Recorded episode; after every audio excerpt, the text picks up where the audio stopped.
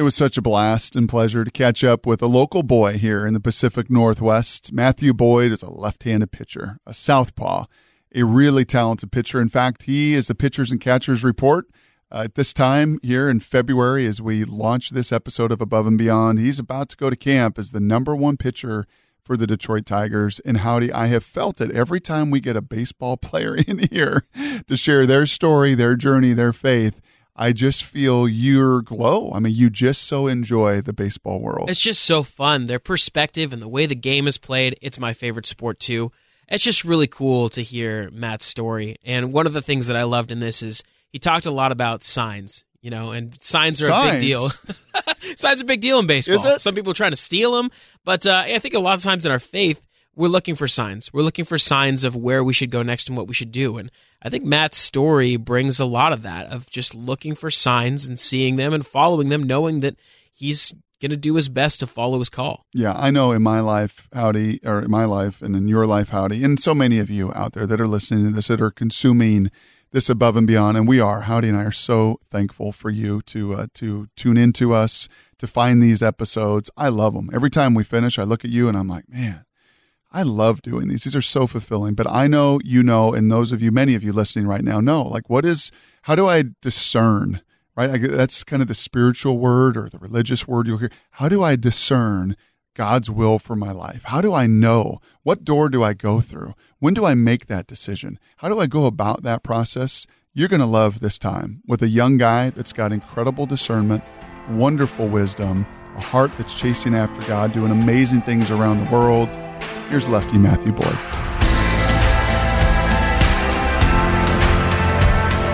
Do we go Matt or Matthew?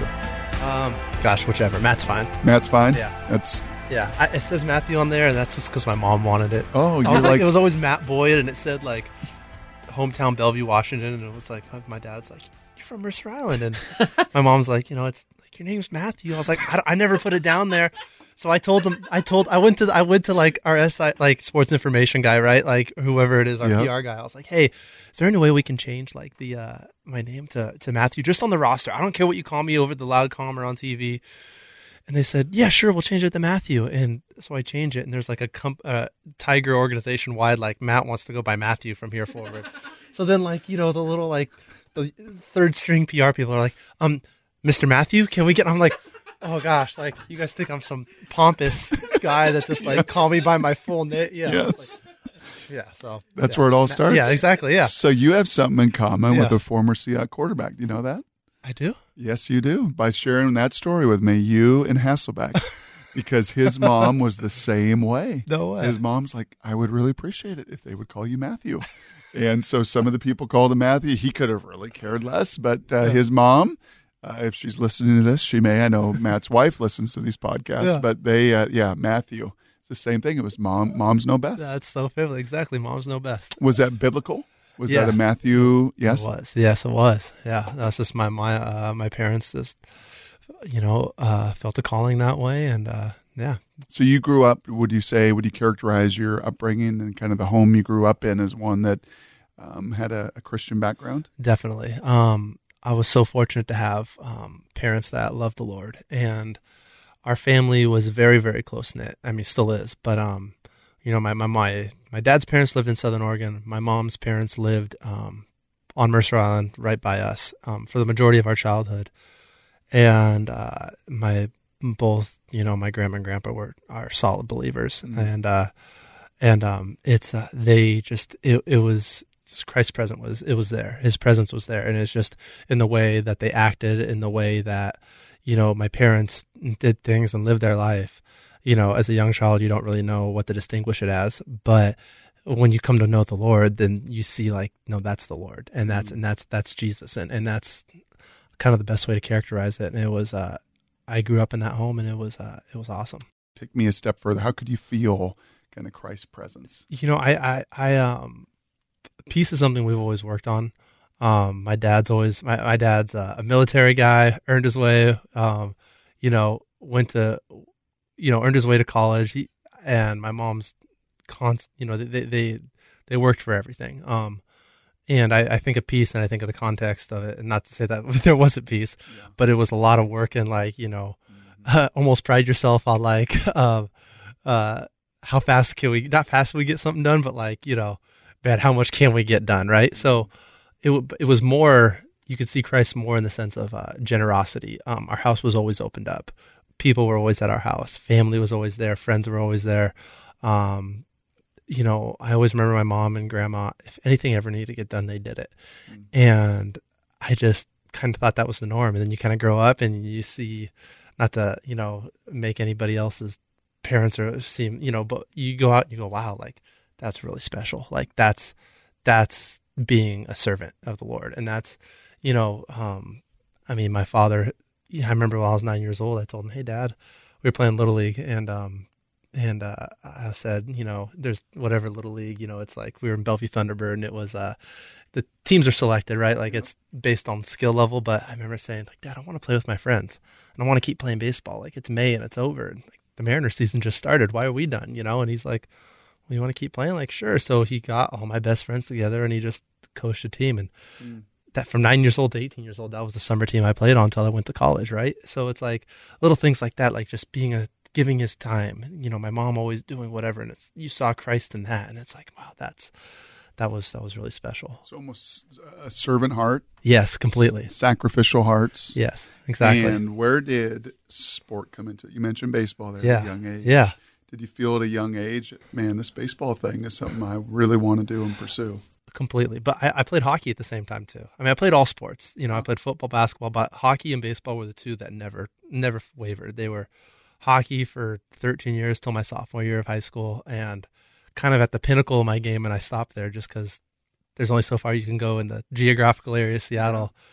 And I didn't want to go to prep school and want, but definitely sports were always a big thing and uh, commitment. Um, whatever you do, you go at it with your full heart. Um, something my dad always instilled in me. I remember doing multiplication tables with him and just being like over it. And, you know, you're not giving the same effort that you did when you did the first one. You got to come back to this. And like, I remember there just rubbing my hands through my head as probably a little 12 year old or whatever, really frustrated. But, you know, it's like probably younger than that. But, uh, uh, but that's what, like, that's what it was. That's how he, he instilled those qualities in me in baseball, in life, and everything, and in in, in Christ too. You know, it's full. It's there's there's no dividing lines, right? It's just who you are as a person. It's it's, it's everything, and that's that was it. When you were 9, 10, 12, Yeah. and dad starts to coach this little league team, Yeah.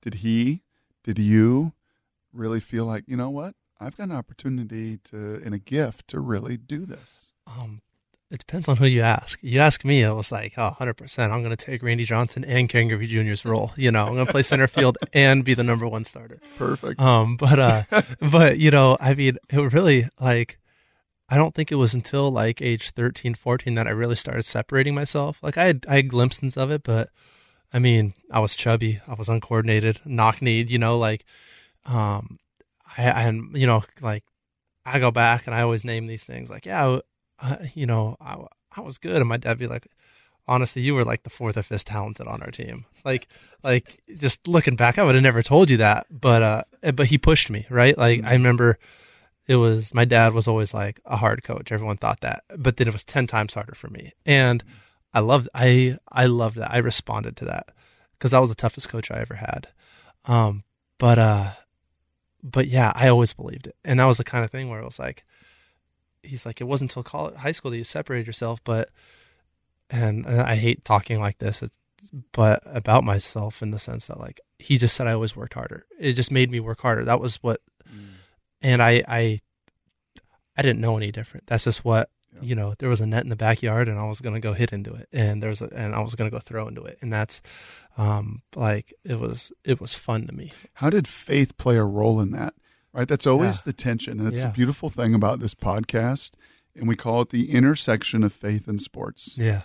And as you're talking, quite honestly, I was thinking back to Steve Largent, who sat in that same seat, Right? Oh, wow. yeah, sat in that same seat right under that clock uh, that you're sitting under. And I remember I teed him up on a question, thinking for sure he was going to take me down this this clay road in Oklahoma of outworking everybody and just being grittier and tougher. And Yeah. and he didn't. Yeah. And in fact, his home was one of total brokenness Really. his dad left him. His second dad was an alcoholic. Like it was not a home that you're talking about where Yeah. there was just this drive and this work ethic and this Mhm. commitment and yet there's just like this beautiful conflict and tug of war right Mhm. between faith and sport like where is it oh i'm gonna work Yeah. and i'm gonna be the hardest worker i'm gonna outwork Yeah. everybody it's gonna all be about our our work yet also like there's this grace Yeah. right there's Yeah. this gifting so how did those intersect in home and how did that intersect in your own your own personal journey You know, I think when you're younger, uh, for me, I was very immature. Even although, I mean, in, in college and, and in pro ball, um, you know, as you kind of mature in, in your in Christ, in your walk, and God grows you, right? He uses experiences to grow you. He uses everything. It's all it.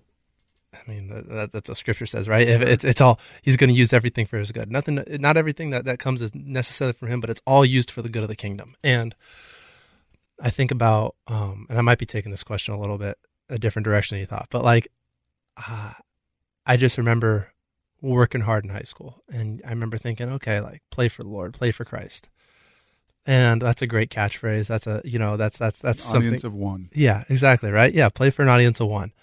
Um, but I, I that took on a new meaning as time went on, and it went from okay, I'm going to work as hard as I can work. I'm going to work as hard as I can push myself to the point where I'm called to this, and that was just like a whole nother level. That's a whole nother sector, right? And that keeps taking on meaning day by day. I, I have n- no clue where tomorrow is going to lead. I don't. I don't know it all. I'm learning every single day, every single minute. At the second that that changes, um, I need to have a self evaluation and really look in the mirror. But like as a young age, it took on something different. Like, okay, you know, I'm going to work hard and play hard, and it's and I'm, I'm going to remember that I I do it for Jesus.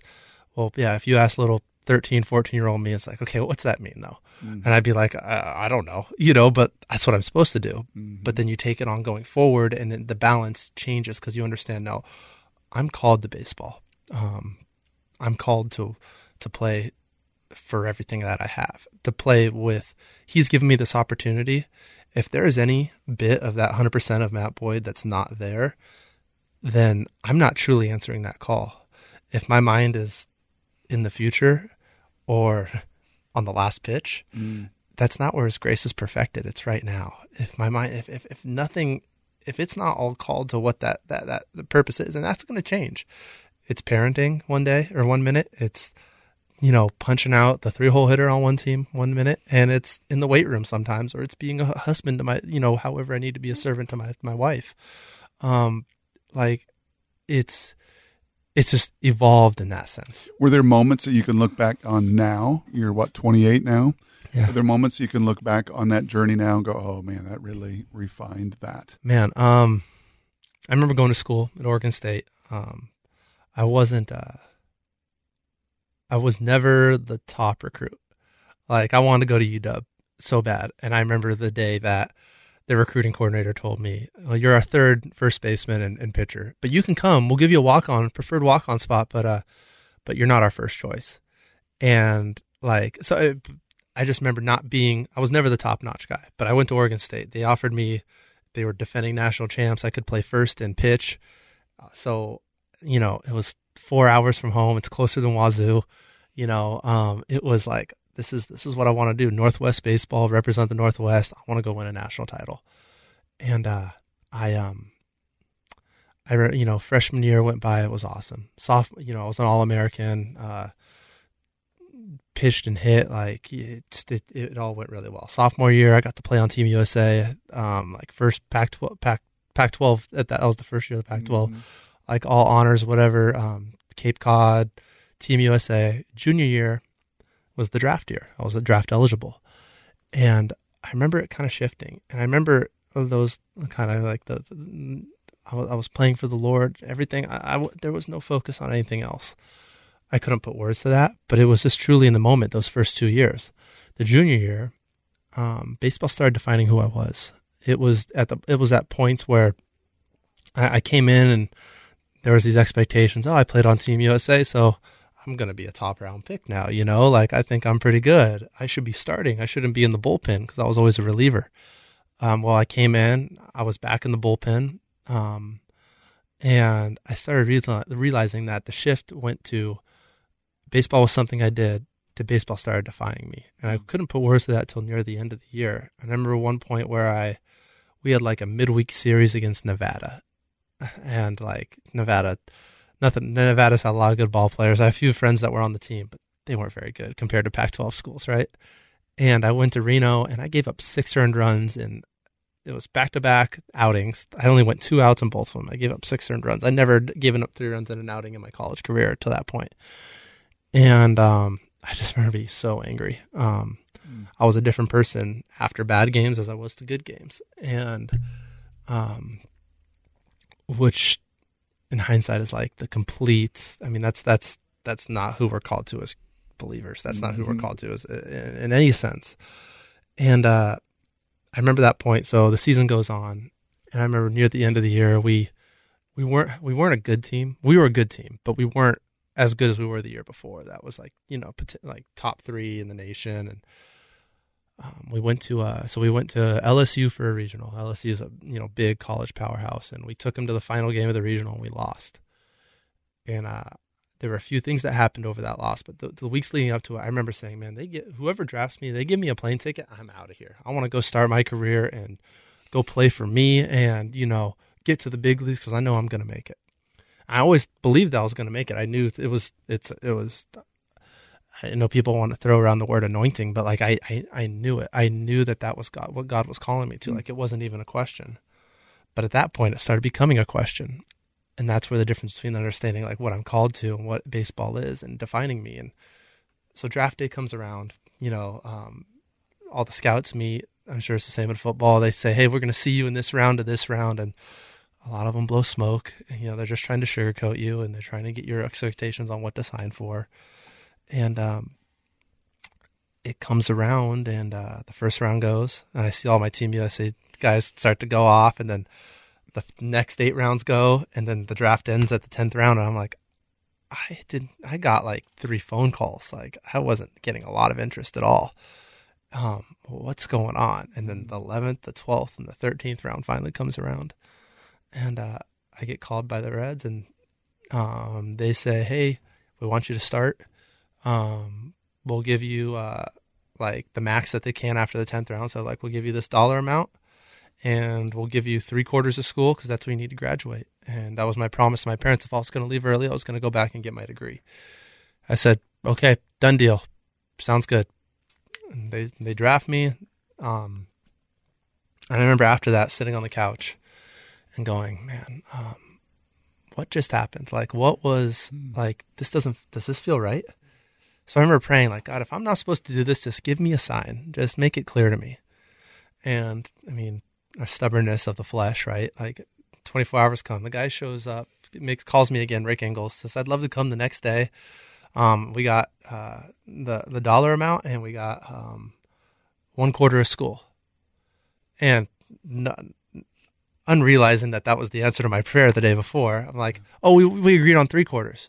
Oh, yeah, yeah, yeah, totally. Let me just go back to the Skyline director and come back. And the quarters of school is like this college scholarship program that mm-hmm. it's not even the team's money. I don't think it's it's like this general pool from the league that they give to help entice people to sign early, and then they'll pay for school to you to come back essentially on a full sure. ride because baseball's only got 11.7 you know it's it's not a full scholarship sport um so he so it shouldn't have been a big deal, right? Well, he comes back the next day and he says, "Well, uh, our scouting director is taking a hard line, and uh, um, we uh, we only want to give one quarter."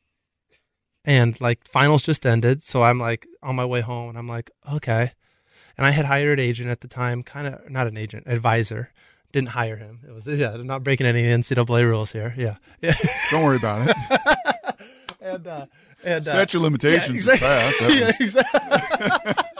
Oregon State's going yeah. on baseball probation, exactly. and Above and Beyond podcast has been shut down for perpetuity. Oh my gosh, yeah, misspoke of a speech communication major. I didn't. Yeah, I'm howdy delete all of that. Yeah, please delete exactly. Yeah. So um, you had an advisor. Yeah, so I had an advisor. Yeah. yeah, and um, it's not who I'm with today, but um, you know, it just uh, like they he was kind of like I don't really know what to do. Mm. Um, and my dad, you know, have my best interest in mind. He's getting all worked up, and so I'm back home with them at this point. Like, well, this is we're kind of in an impasse. Like, and then I remember sitting in the backyard, getting my arm going again, throwing into that same net I always grew up in. Mm. And our backyard's like, you know, maybe at this point the. the 100 feet that was it was long it was probably down to 60 feet because my dad put a garden in and he's you know all this stuff but uh i'm thrown into this net and i'm going like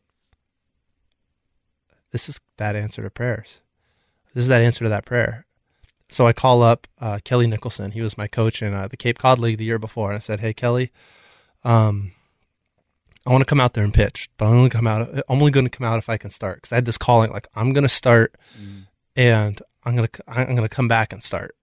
And uh, I just felt really called to, and I knew that it probably wasn't gonna work. It, I, there was a lot of hurdles to go through because we had a All American freshman All American that started really like in the spot that I thought I was gonna start that year, and we had a guy that was on Team USA as a starter, and then we had like one of the top picks that was coming into his junior year. Mm. Um, they were all returning. I was in the bullpen again, and and uh, Pat Casey, right before I left, old, the coach at Oregon State sat me down and told me, you know, there's, we haven't hit all you that there's more in you, and I want you to come. I want you to come back, and we'll we'll bump up the scholarship, but I want you to lead us to Omaha. And I said, case I want to start. He goes, I can't promise you that.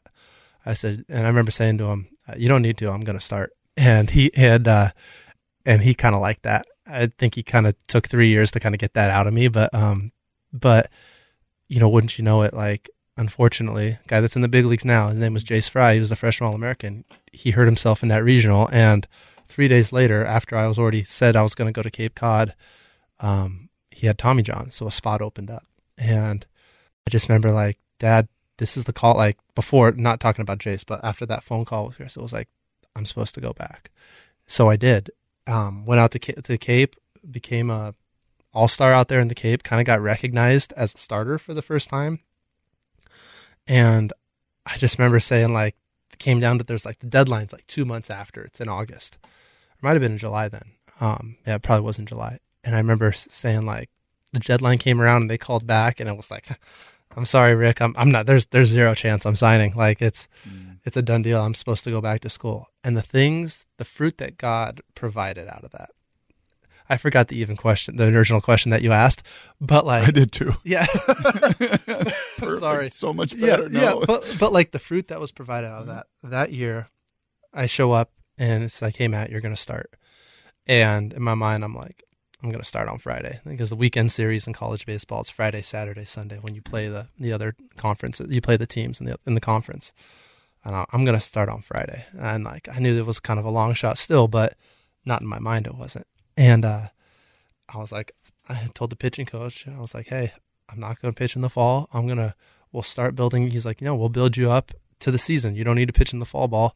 We'll build you up to the season. And I was like, we're going to do double day workouts. I'm going to go to the gym at night, build up my legs, and we'll do the team lifts in the morning. And then every night I'll do other stuff to build endurance because I don't have endurance apparently, you know, because I was in the pen. And like, I learned that year on the baseball side, I learned to be a starter. I learned so many things. I learned a new pitch, a slider, which is now kind of my bread and butter. Um, like I we won a Pac-12 title. Um, I got to start for the first time in my career. We went um, we went to Omaha. We were you know we were in the final four teams. Uh, so many amazing things happened. Um, but the coolest thing out of all and like you know I mean the accolades or whatever, but God did so many things that year. That in it, but I met my wife that year. I saw three teammates come to Christ. Um, I got my degree. Like all these things that kind of fell into motion. Mm. I truly grew up more in that one year than the three years leading up to it, and that was just God preparing me for a plethora of things. I mean, and the and the biggest one, meeting my wife, who, I mean, we've changed each other's lives. So she's changed my life. She's made me. She was one of the most influential people in my walk. Because at that point, just being kind of in this pliable state, really hungry, not thinking, oh, not even looking. I was like, I'm not, I'm not gonna get find a girlfriend or anything. I'm just, I know what I need to do. I need to, I'm know what I'm called to. And I met her, and it was, you know, she has grown me in my faith so much in that sense that she challenged me early on about what I was playing for and Mm. in ways that I never would have ever realized. And it's just it's so cool to see how that completely unfolded and and you know, and then I got drafted in the sixth round by the Blue Jays that year to an organization that wanted me as a starter, and Mm. um, you know, like the rest was history after that. Can we go back to that time Yeah. where right before the decisions made, where you had prayed and said, "Lord, I just like I, Yeah. like all of us do." yeah, He's always available, and yet he just man, we, it's not until we're right up against it so many times that we just finally say, "Okay, Lord, give me that sign." Like, Yeah. what do you? And then even then, you know, the phone call comes, and it was a changed con. Right? I mean, yeah, you'd gotten that sign, and yet you went home and you're still battling. You're still throwing in the net. You're still figuring it out. When was there peace? Was The- there a was there a moment there that it was like okay because people are making those decisions. People assuredly are listening to this right now, yeah, right in their marriages, in their jobs. What is Yeah. God's will for me? What am I supposed to do? Should I take this job? Should I move the family? Should we? Right? yeah, totally. When and where did that peace start to just? I got excited and started bouncing around that whole story. But yeah, I, I remember the moment, and I, I it was the draft happened. It was like the last day of finals. Um, you know, I prayed. Uh, a day later, he called. A day later, I went home. So it's like three days after the first day I got drafted. Um, I was at home. I spent about at that point, and so it's it's close to a week after. hmm I just remember sitting there going, "This is it. This is the answer. This is the answer to the prayer." Like, I'm not supposed to go play. mm I'm supposed to go play in Cape Cod right now. I'm supposed to go back to school. Mm. It was pretty clear. It was very clear, and I just remember sitting there in the backyard, and I remember calling my dad at work, like, "Hey, Dad, um, I'm going back to school. Go to Cod right now, become a starter. I'm going to go back to school." Mm. He's like, "I'm with you, buddy. Like, I Mm. think that's the best thing to do. Like, you're called to that." I'm like, "I, I am. Mm. It doesn't matter what they say now." And What it What like- did you think he was going to say? Like when you're going through this whole process, like Yeah. your relationship with him, he's coached you your whole life. Yeah. He's been your hardest coach. What did you anticipate his role? What he was going to think about you making these decisions? Well, he was Papa Bear, right? And I remember like it was probably the fourth phone call with the with the scout. The scout was done with us. He's like, "I'm just going to send you right to the scouting director." And the scouting director called called me, and he's like, "Matt Boyd, this is this scouting director." And uh, not to, not to, you know he he's a great guy. I think we we talked in the past, but I remember, and it was kind of blew my he kind of was ready to blow my hair back. I just remember giving the phone to my dad, like, and my and and my dad was heard it and he was already reaching for it, like Papa Bear coming out, and and he they uh I don't want to say got into it, but he was kind of demeaning, was saying like, and I was on, he, I could hear it, and he's like, if you don't sign, he's never going to make it to the big leagues, and he's never going to. Do this is the best opportunity we're giving him. You know, they're they're putting the hard press on you, and uh, and it was that next day that I I said that, and my dad, it was like when he said that he was my dad had my back, like you know, he's like, if you're called to that, go for it. It was like, yeah, because that was something that I was. This was my dream. I'm sure it was my dad's dream too. You know, like in in a sense that like we shared that vision. Not that he was pushing me towards it, but it was like, man, you know, you do this to have fun, and I know that we're sitting at the Kingdome, and I'm watching King Griffey out there, and and like, you know, then at Safeco at that point, right? Like, um, for a long time, but like, I'm sitting there going like. I remember sitting there in college going, I can pitch for them right now. I can pitch for them right now. You know, like I know how to get these guys out. Like just seeing it, like it's just it was natural. So like when he when he said that, it was like, yeah, like okay, Mm. perfect. And then you do transition. The Blue Jays draft you in the sixth round, Yeah, and now you transition. Um, did you get engaged fairly quickly? yeah, Yeah. yeah, yeah. We did. It was like we we Yeah. yeah. it was. I mean, it was like Better to marry than die in lust. Yeah, you know that verse? exactly.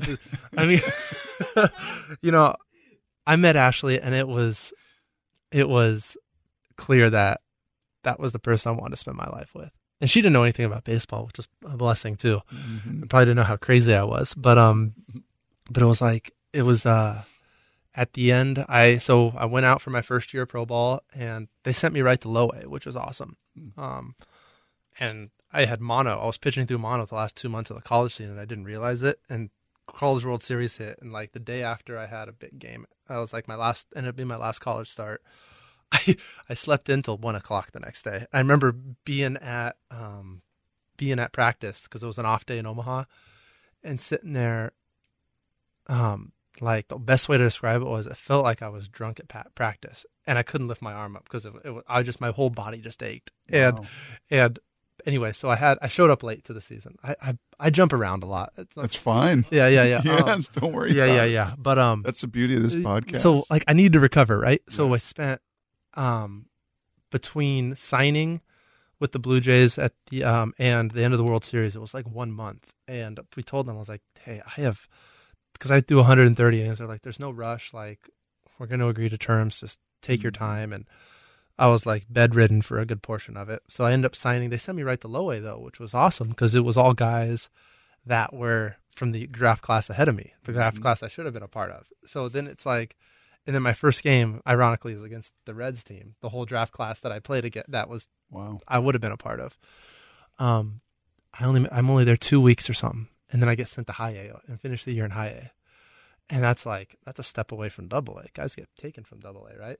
So that year we get engaged, that off season, and then we spend the whole next year, which was probably one of the toughest years of my career, um, going between high A and double A, Mm-hmm. and you know my wife visiting, Mhm. and uh and I just kind of get I like was video game numbers in high A, double A, I get my teeth kicked in. And my faith was really tested at that point. We're engaged, making no money. Mhm. Um, she's on the West Coast, I'm on the East Coast in Manchester, New Hampshire, and Dunedin, Florida. And uh like not Seattle. And uh and uh like, you know, we're just kinda like I go up to Dutch I go up to double A and get my face mopped. Like like they're mopping me, my mopping the floor with my face, just like guys that are big league time, you know. And I'm just like, am I ready for this? I think I had like a six and a half in Double A Mhm. and a one two in High A, and it was like tale of two different pitchers. And um, like so, I end up going into the off season. I have surgery um to get a bone chip removed, um, and uh, um, I uh, we get married that off season too. And along with it, I reach out to my college pitching coach Nate Yeskie, and I asked him, "Hey, uh, I remember there's this guy that played on my dad's summer team that's down there right now. He was 92. He threw hard. Um, his name was John Pomeroy. I go, he came back for Christmas and he's still at 98 miles per hour now. What happened? He's like, we're doing this weighted ball program called Driveline. Mm. Um, I was like, can you connect me with the guy? So I, I'm just in my mind, I'm like, I need to get better.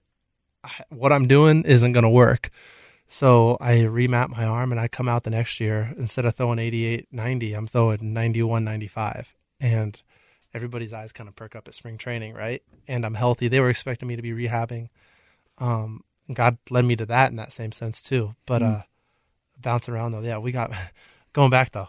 The most important part, we got married that off season, and it was truly kind of an act of faith in the sense that like she had just found her job, her dream job. She was working for an organization called Remember Nhu, Mm. um, which is ending the child sex trade through prevention and develop in uh, in countries across the world. And she could work remotely, so if we could go together, I could work remotely. She could work remotely wherever baseball was going to take us, chasing her dream Mm. as I was chasing mine. Um, but she was on support, but her support was more than what we were making as minor leaguers. So she, you know, like, um, and uh, it was uh, it was a trying year, but it was like not in the sense of trying. It would be trying from culture standards, but Mhm. like I just remember in uh, he just had us the whole way, and that's just like we lived in a little single wide the first off that off season, and we loved it. You know, it was just newlyweds. I, Well, you know, right? yeah, I'm hopping a fence, going to throw a long toss on the field by like you know Issaquah High School, um, and I'm like, uh, I'm just doing this weighted ball program. I'm starting to throw harder, and it's like people were probably like, in my mind, I'm like, oh yeah, I'm, I got Scott's preparing me for this. I got this, and I'm sure in reality, I was showing up to spring training as a guy that had a six and a half ERA in Double A the year before, Yep. and like everyone's like, what's gonna happen? But like his faithfulness came through, right? Like, and it, I mean, it always does. He had a perfect plan for me, and like I put up video game numbers in Double A, and um, they leave me there a little longer this year to make sure it's not, you know, it. And uh, uh, we end up getting sent up to Triple A. But I just remember uh, in May of that year, June, right? Big early June. Mhm. Um, we got down to like, I think five hundred dollars in our name, and uh, we were sitting there. I was, I was doing a I was taking pictures with the mascot every game with little kids for their birthdays, getting like gift cards, like a twenty dollar gift card to like Cactus Jacks or something like that. Just like we can eat dinner today or we can eat lunch today. Here we go, you know, and like doing everything we Can I pause you? Just pause right Yeah. there. Are you y'all hear that out there? Like this is again, I think just a just a reminder of just this amazing journey that it takes and how hard that journey can be. Like, oh, oh, look at you, Mercer Island guy. Oh, everything works out for you. Look how easy, right? Right. It's just that the cover of that book. Oh, now you're a major leaguer and. Mhm. but the pages of that book, just listen to that. You're having to take pictures with the team mascot Yeah, to get an Applebee's yeah. gift card or Cactus Jack, Yeah, right? I mean, Yeah. you're just down to it. You're living in a single wide, hopping Yeah. the fence yeah, at a high school to play. I mean, these are some years of toiling, and yet Yeah. you probably look back at them now and go, "Oh, thank Pure you, joy. Lord, for Yeah. those yeah. for the joy of those years." Yeah. Yeah. It's exactly. It's just, it's the world and culture would tell you those are situations of striving. And it's like, man, God's faithfulness. He was like, he, he provided. He always provides. Yeah. He always provides. Yeah. It's just, it's that, it's that verse. Be still and know. Like the, the concept of knowing has changed. That verse took on something different in high school. It took on something different four years ago. It takes on something completely different now yeah, and it's truly in the sense of like i mean sidetracking like are you striving like what is striving Mm. Is is when you're putting your your whole mind through the vet of like god's word and, and through the heart of jesus and the spirit like it's either it's black or white. It's jesus or it's not jesus. And if it's not jesus it's it's of flesh. It's of satan. And not to be harsh but that's exactly it right? Mm. and um like you're sitting there and going okay. I look back now and i just thank god that he had the perspective i did because times i look back and i go why was i not panicking? Like but like i just like we we were giving our first fruits to the lord there. And even though we didn't have anything and i remember the day that we put we were like you know what? We have to pay off this credit card. We're called to pay it off and we paid it off and we're like i remember calling my agent saying hey if there's anything that you can i can find some sort of money in any other way please like you know i'm all ears for it. And uh um that eventually led me to my next agent which in a good way. Mm. um but uh who's been a blessing. Another thing from from the lord like so many little things intertwined in this in this season of life but like that day that we did that i got called up to aaa and we made 300 or 400 dollars more a month. Wow. and that was the difference to for a lot of things right? We could do the we could do the car payment we could do this you know it was it was awesome. And i was like wow like thank you lord. Like He is faithful. yeah two weeks after that we got called up to the big leagues and that was another pay jump and it was like wow we can actually pay the credit card off now we don't have to just do the, the minimum and it's like you know little things like we actually can start saving for the off season i don't have to work because i was working i remember like that same off season i was working from 2.30 when kids got out of school to 9 o'clock doing lessons i'd train in the morning and then do the lessons and Mm. it was awesome. The first month before we were married, I lived with my parents. They, you know, they they took care of me in that sense. But once I got married, I was on my own, and I just we saved up all this because I made more in the I made more in a few months in the off season than I did for the seven months of this. Yeah, Yeah. both years of minor league ball. So God just continued to be faithful in that, right? And like, you know, I mean, a few months later, we got traded to the Tigers, which was a blessing. But just to backtrack, Ashley chasing her dream in that has led to now her starting a nonprofit called Kingdom Home. And I mean, together we did it, but like, you just, I don't know if you, if, I'm just like picturing just a tree, right? And I'm just picturing that initial seed, and it's like, it's like the parable of the mustard seed, right? Like, you know, you're going to be given abundance. Not that I'm praising myself in this sense. That's not what I'm saying. It's just how great is God in this, in this sense that like the, I keep saying culture of the world. They'll look at that and say, man, there was nothing there. There was no hope in reality. Sixth round senior sign, you know, you're, why, why are you even doing this? You should probably go use that degree for something good, From right? 88 to 91, a six and a half ERA. when you did get up to double A, Yeah. you're not going to make it. Yeah, exactly. Just go do something else. Make sure you have a backup plan. Yeah, exactly, right? And it's like, but from that, like, just so much came from it. So much. He just continues to provide where it's where he continues to provide to the sense where you go, you know what? I don't know what tomorrow's going to bring. And as we're doing this interview, by the way, Yeah. and as we're talking, your name still comes up in trade reports, right? Your Yeah. name uh, last year were supposed to be a, maybe a New York Yankee, right? You have a 180 innings, you pitch for the Tigers, you pitch really well, back to back seasons that you've been able to stay healthy and, and have your opportunity in the bigs. And yet, as we sit here, you have no idea where you could be tomorrow. No, but I know that God's grace is perfected right now. Uh, like, oh, oh, what's that verse in Matthew? Don't worry about, don't worry about tomorrow. For t- today has enough worries of its own. I mean, His grace is perfected right now, and He's going to provide for everything that is needed right now. And it's and and it's and it's be still and know that I am God. Know that He is in control.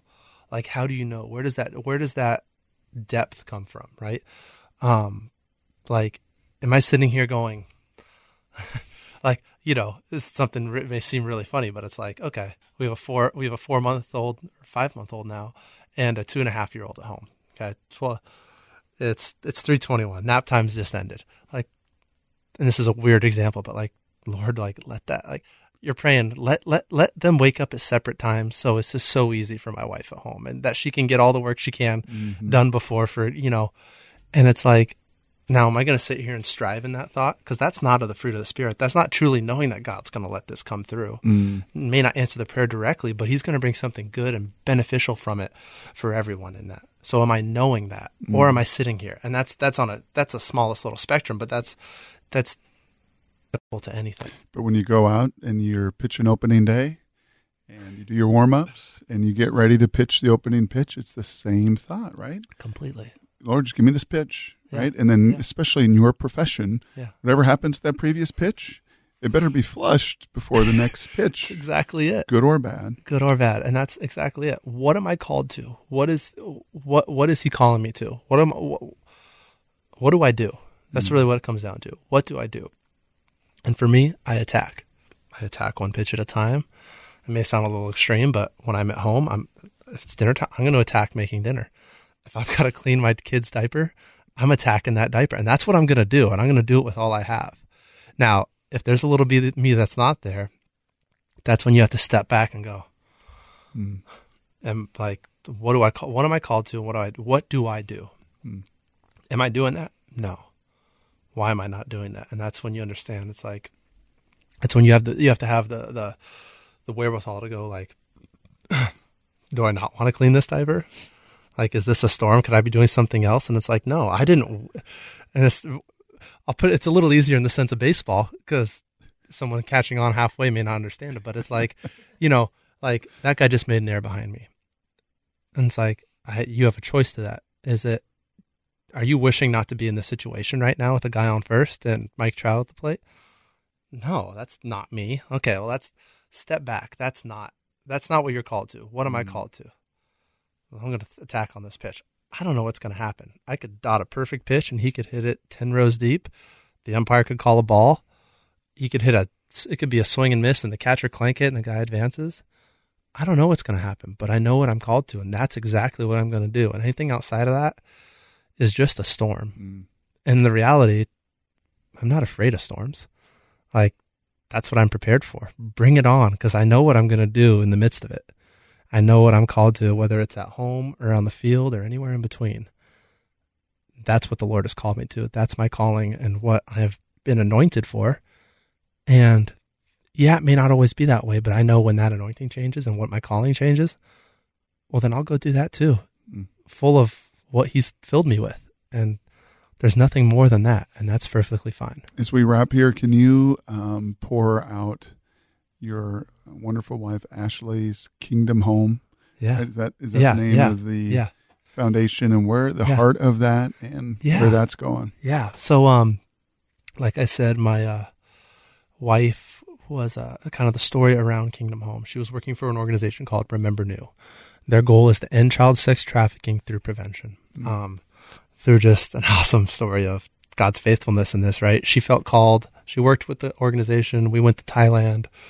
Um, she got to work remotely, but we went to Thailand as a couple, saw the whole, scope of it. um, for me, it was eye opening. We saw the darkness of the red light district in Bangkok. We would we come in, and you see advertisements for little boys and girls just in broad daylight, and you're like, four blocks from the hotel. Like, what the heck? There's so much evil in this. But then when we go to the villages, and you see the villages that people live off of ten cents a week, and you go, okay, well, this is where the children are coming from, and if they're orphaned, they have one parent, they're living with a sibling or a relative, they're like, I, I think it's like 75% like chance of going into the sex trade in some capacity, right?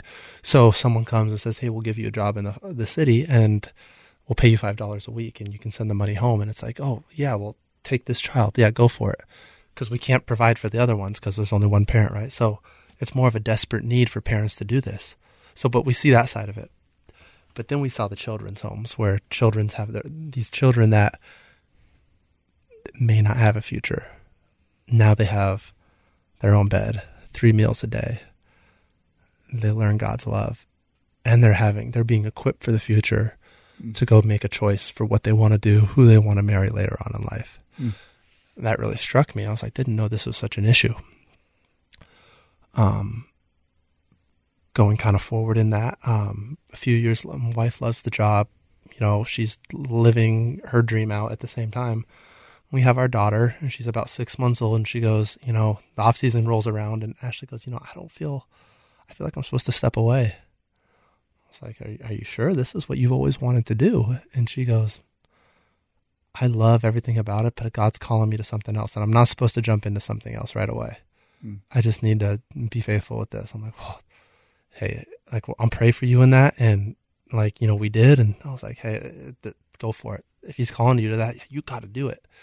So she did it. It didn't really make a lot of sense, um, but through we had you know, gosh, this is a long story, but yeah, I don't know how time how, how much time is on the podcast. Is okay? No. Okay. We can make five podcasts. okay. Well, um, so we had the off season goes on she we're we're parenting, getting ready for the 2018 season. Still got to make a team that year, you know. Mm-hmm. Still inconsistent um, on the field. Uh, but anyways, at Christmas we meet with her uh, her boss uh, her boss just to catch up. And around the same time, Ashley and I are going, okay, God's calling us out to to serve the gospel. We've kind of served it in our comfort, but that's not how He calls us. Mm. So where's he calling us to? And for me, we're like, okay, well, let's pray. But we'll, if he's leading us somewhere, we'll go answer that prayer wherever that will be. Like, so let's pray about it. So we pray for a month about it. And for me, it's Venezuela and Africa, very broad, but you know, I'm, uh, and for Ashley, it's Uganda. And I ask her, is that in Africa? And I was like, oh, that, that was on my heart. Like, perfect. so let's go there. So like, okay, in the future, 2018 Thanksgiving, we're going to go to Africa. God will make it clear what we're supposed to do there. Mm. So rewind back to Christmas. Ashley and I meet with her former, you know, boss, Carl, and we're talking and I just kind of chirp up. I go, we're going to go to Africa next year. He goes, no way. Or I said, we're going to go to Uganda. He goes, no way. We just opened two children's homes there. Do you want to come with us? I was like, look at Ashley. We're like, yeah, that's a perfect, like, you know, we're going over Thanksgiving. And it's like, well, so are we, you know? So it's a done deal. And he looks at us, he goes, you know, I'm going to take a sabbatical. I haven't taken one in a long time. And I'm going to reimagine, I re kind of define what I think we can do as an organization for Remember Nhu. Um, and as you can see, his wife kind of like, you're not supposed to say anybody this. We haven't told the board yet. He goes, just don't tell anybody. But like, you know, he goes, we, uh, we can end the child sex trade, but it's kind of naive of me to think that Remember Nhu can do it alone. We've been at it for 10 years. 4,000 children have, um, you know, been equipped and uh, been taken out of situations where they're at risk that, you know, didn't have parents or whatnot. Um, and, uh, but um, to end this on our own, it's on a global level, it's naive. Mm-hmm. But we have a model that works we have a model that um, works in so many different countries. What if we equip other organizations to do this? And uh, he goes, I just want to tell you that that's I'm gonna write a handbook on how to do this over these next five months, and I want you know want you to know that. And Ashley are like Ashley and I are like, okay, that's cool. Mm-hmm. Probably not us. You know, we have a six month old, and it's kind of crazy at the house right now. But so December rolls on, January rolls on, we get down to Florida. Second day of spring training, I'm fighting with the new coaching staff, or I'm not fighting with the new, fighting for a spot. You know, new team, new coaching staff no one really knows me, right? It's it's it's a brand new start essentially. Carl calls us and he goes, "We got this letter from this lady named Dorothy." I get letters and requests to kind of join our organization quite frequently. All of them, you can kind of tell that there's a hidden motive. Mm-hmm. But this one matches up in a way that I've never seen before. Um, this lady is truly selfless.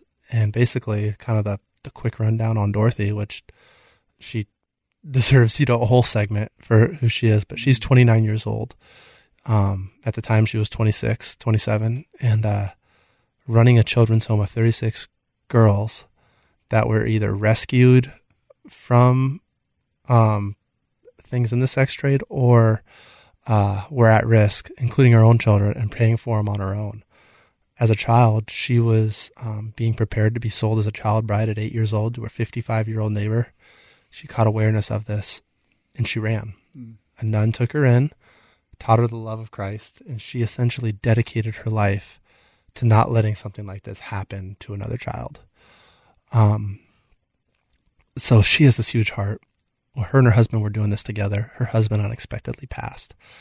And in Ugandan culture, um, like uh, the, husband's parents took the home, her ID card, the car, they took everything from her. Mm. Um, and she didn't have a job because her husband was providing. She had already she had left her job in order to do this. Um, so she was reaching out in need, and Ashley and I are sitting there going. Carl shows this and he goes, "Would you want to partner with her?" And we're like, "Man, I might be in the minors this year. Like, can we partner with her?" And I was like, "Well, do we start a nonprofit?" So we're praying about it. Like, we'll get back to you and we're praying about it. And it was honestly probably three hours later, and we said, "There's never going to be a perfect time, but God provides. He's going to make a way." Mm. And we're called to this. Like, and Ashley's like, "Yeah." I'm like, "Okay, let's start a nonprofit," mm. and it's called Kingdom Home. Um, that was started out in the beginning of 2018 with 36 children, and now um, we're uh, children, Kingdom Homes up to 156 children and four homes, mm. and uh, we've uh, I say we as Kingdom Home, um, do the generosity of God this year. Our goal was to find land. Well, God provided land, um, provided you know more funding that we were able to take on more children, and now it's grown. Like we were like, okay, let's go, let's let's raise money to buy land. Well, we raised money to buy land and build not only the first home but the second home already. We're halfway through the third. Mm and our goal is to, by the end of the year to finish the third and and fund, and uh, raise money for the fourth, so that the four current homes that are being rented, all the children can go to this one land. Um, so we just got, I just got back from my second trip to Uganda. A well was just donated, which is so generous, and uh, and like God just keeps providing, you know.